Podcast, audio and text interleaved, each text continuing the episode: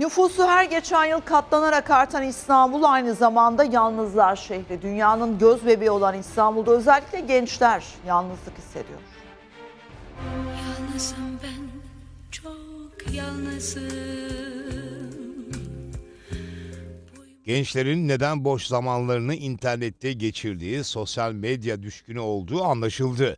Suçlu yalnızlık duygusu. İnan sevgili küskün değilim Üstelik İstanbul'da her iki kişiden biri yalnız. Genelde de gençler. Yalnızım ben çok yalnız Yalnızlık araştırması Üsküdar Üniversitesi Sosyoloji Bölümü tarafından yapıldı. Bir ay boyunca İstanbul'un 39 ilçesinde 18 ila 55 yaşları arasındaki 1300 kişinin yalnızlık algısı incelendi. Görüşleri alınanların %53'ü kendilerini sık sık yalnız hissettiklerini söyledi. Yalnızlık ve yalnızlığın getirdiği mutsuzluktan kadın ve erkekler aynı oranda etkileniyor. İstanbul'da yalnız ve mutsuz listesinin başında gençler geliyor.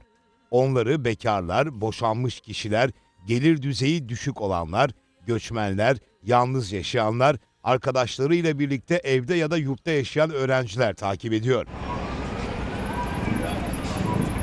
Araştırmaya göre yalnızlık öncelikle sosyal medyada ve internette gideriliyor. Uyku, temizlik, yemek yapmada diğer seçenekler arasında.